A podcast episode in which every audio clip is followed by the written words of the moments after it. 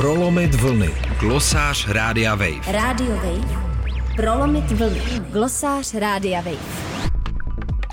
Měla to být docela obyčejná, i když trochu nobl, konference hospodářských novin, kde se lidé z biznisu baví s lidmi z biznisu o tom, jak uchopit Evropskou zelenou dohodu. Balíček evropské legislativy, který zásadně změní sektory, jako je energetika, zemědělství nebo doprava.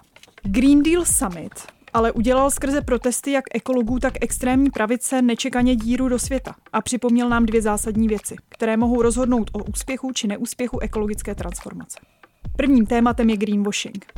Konferenci jako hlavní partner totiž podpořila nizozemská firma Shell.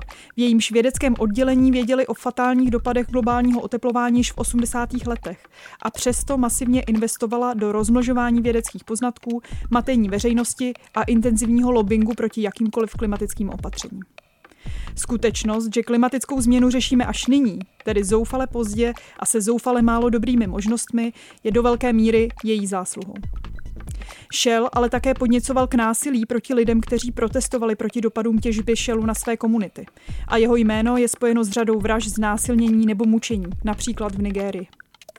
Přestože svůj brand v kampaních korporace ráda spojuje s pojmy jako budoucnost a čisté technologie, v posledních deseti letech do těchto technologií směřovala jen zhruba 1% svých investic a dělá vše proto, aby její zcela nedostačující klimatické závazky byly co nejvíce nesrozumitelné.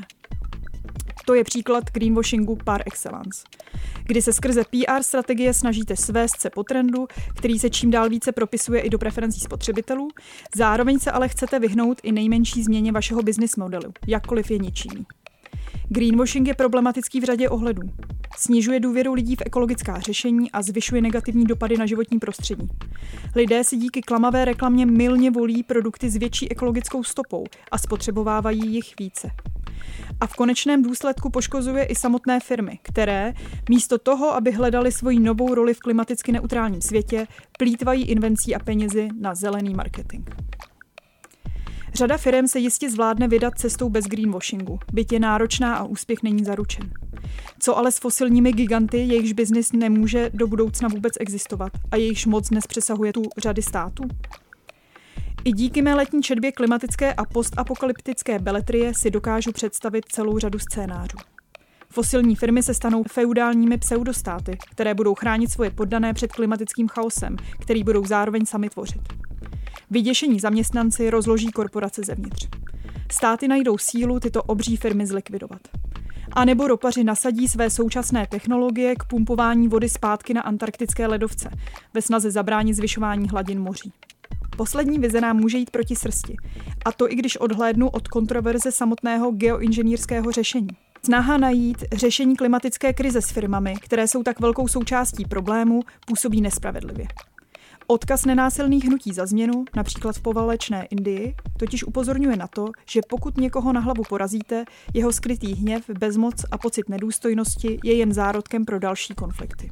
Kromě klimatických organizací demonstruje proti konferenci dnes také SPD. Cíl je jasný.